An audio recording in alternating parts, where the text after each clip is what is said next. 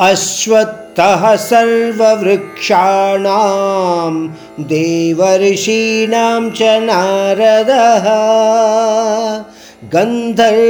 गन्धर्वाणां चित्ररथः सिद्धानां कपिलो मुनिः పరమాత్ముడు మరికొన్ని విభూతి తత్వాలను వివరిస్తూ ఇరవయవ విభూతి తత్వం గురించి ఈ ప్రకారంగా చెప్తున్నాడు. అశ్వత్థాము అంటే రావి చెట్టును పరమాత్ముడు తన యొక్క విభూతి తత్వంగా తెలియచేస్తున్నాడు. మనకు ఋగ్వేదంలో రావి చెట్టు గురించి చాలా వివరంగా చెప్పబడింది. అశ్వత్థ అన్న పదంలో శివుడు మరియు విష్ణువు పేర్లు కలిసి ఉన్నట్టుగా చెప్పబడింది.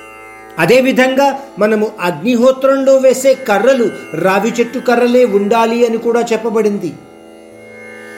ఆ విధంగా పరమాత్ముడు తన యొక్క విభూతి తత్వం రావి చెట్టులో కూడా ఉంది.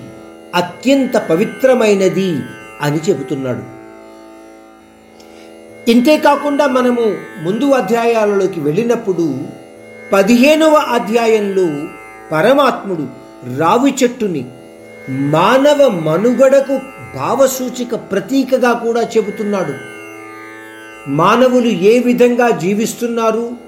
ఆ రావి చెట్టు ఏ ప్రకారంగా దాని వివరణను ఇస్తుంది అన్న విషయాన్ని పదిహేనవ అధ్యాయంలో మనకు చెప్పబడింది.